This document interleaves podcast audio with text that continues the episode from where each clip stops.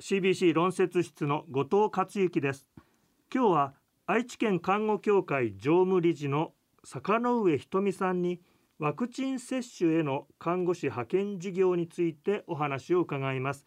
おはようございます。おはようございます。坂上さんこの愛知県看護協会として、えー、コロナ禍でのワクチン接種事業に看護師を派遣するこの事業についてまず教えてください。はい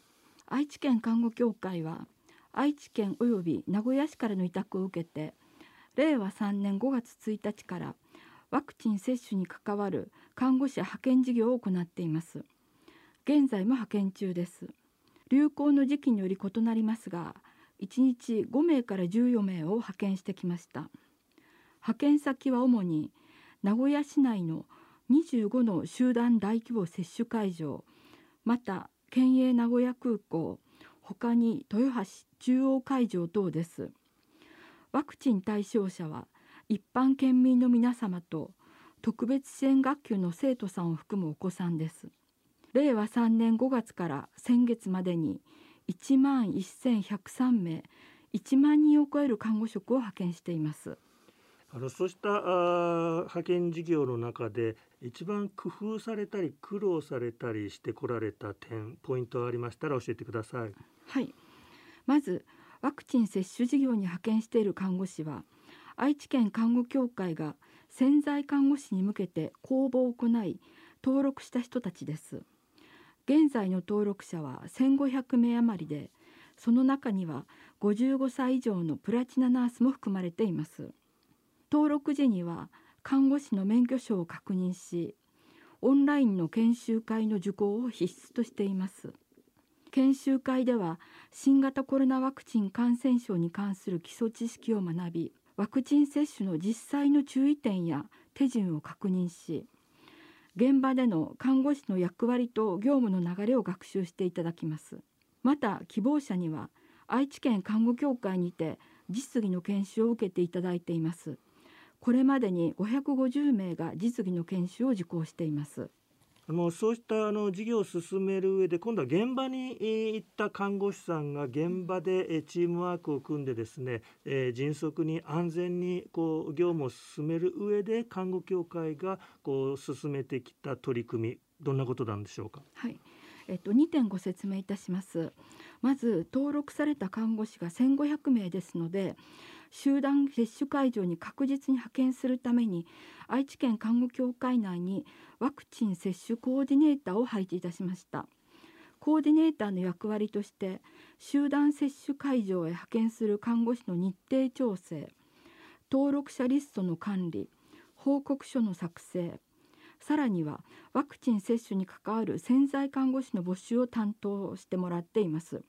このコーディネーターを配置したことで確実な派遣へとつながったと考えております。もう一つ接種会場へ派遣した看護師のマネージメントを行うため当初より登録者の中からリーダーの役割を担う看護師を配置しています。このリーダー看護師は主任以上の管理職経験者でありかつ3ヶ月間派遣事業の経験のあるものとしています。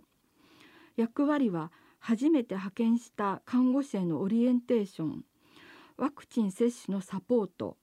経過観察をする時のサポートまた会場の運営責任者と連携調整などを担当しています。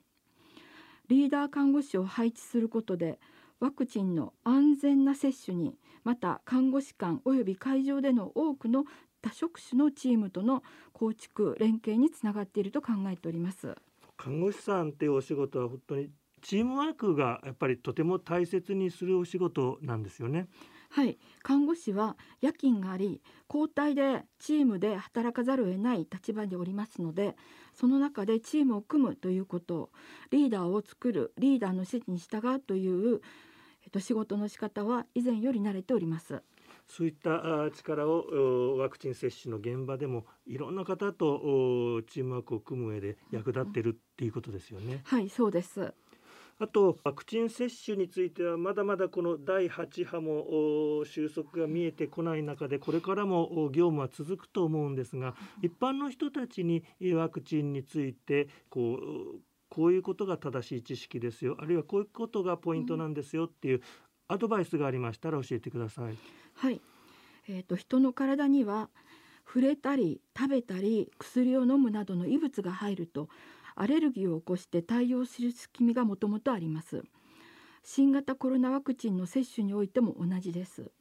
接種会場において万が一アレルギーが発生した場合の救急処置の対応は取られています。先日も愛知県は県営名古屋空港のワクチン接種会場で救急時の訓練を行っております。しかしながら心配なこともあるかと思います。ご自分でできる対応としてまず問診票を丁寧にお読みいただきご自身の起用歴や体調をしっかり確認をなさってください。次に接種当日に喉が変だな今日は微熱があるな